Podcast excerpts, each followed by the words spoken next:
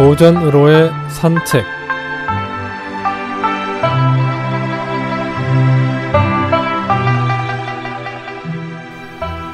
안녕하십니까 김혜영입니다.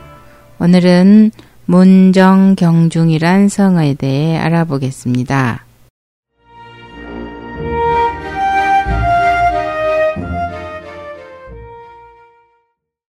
문정경중의 글자 뜻은 소수의 경중을 묻다인데 원래 제위를 엿보는 속셈을 은근히 표현해보는 것에서 비롯된 말입니다. 오늘날에는 상대의 실력과 내부 사정을 살펴 그 약점을 떠보는 것 혹은 그 약점을 파악해서 공격하는 것을 가리키는 말로 쓰입니다. 춘추 좌시전 사기 초세가에서 나온 말입니다.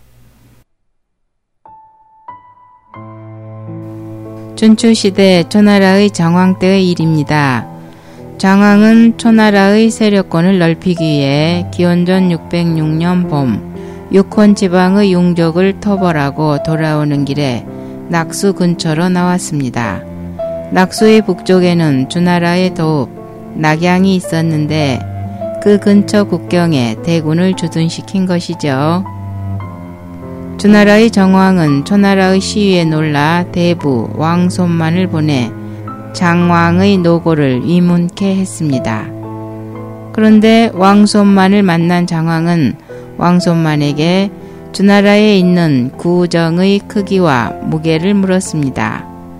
구정은 고대 순임금, 운임금 때 주조되었다고 전하는데 천자의 덕을 상징하는 거대한 소수로서 하은주 대대로 천자가 계승해오는 보물이었습니다. 장왕이 구정의 대소경중을 물은 것은 언제든 제위의 상징이기도 한 구정을 차지하여 천자의 자리에 앉아보겠다는 속셈의 표현이자 은근한 협박이기도 했지요. 그런 속셈을 간파한 왕손만은 장왕에게 소수 유래를 길게 설명하고 나서 이렇게 덧붙였습니다. 소수의 경중 따위가 문제가 아니라 덕이 있는가 없는가의 문제입니다.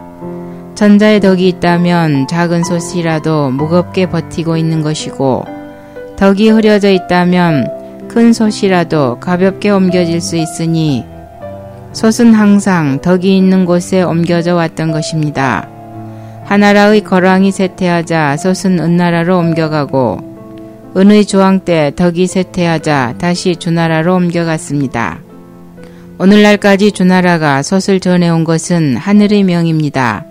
주나라의 덕이 쇠했다곤 하지만 아직 천명은 바뀌지 않았습니다. 그러니 서수 경중은 아직 물으실 일이 아닐 것입니다. 졸이 있으면서도 단호한 이 대답의 장왕은 무력만으로는 아직 주나라를 칠 수 없음을 깨닫고 철군하였습니다. 이로부터 서수의 경중을 묻다고 하면 제위를 엿보다 혹은 상대 형편을 보아 공격한다는 뜻으로 쓰이게 되었습니다.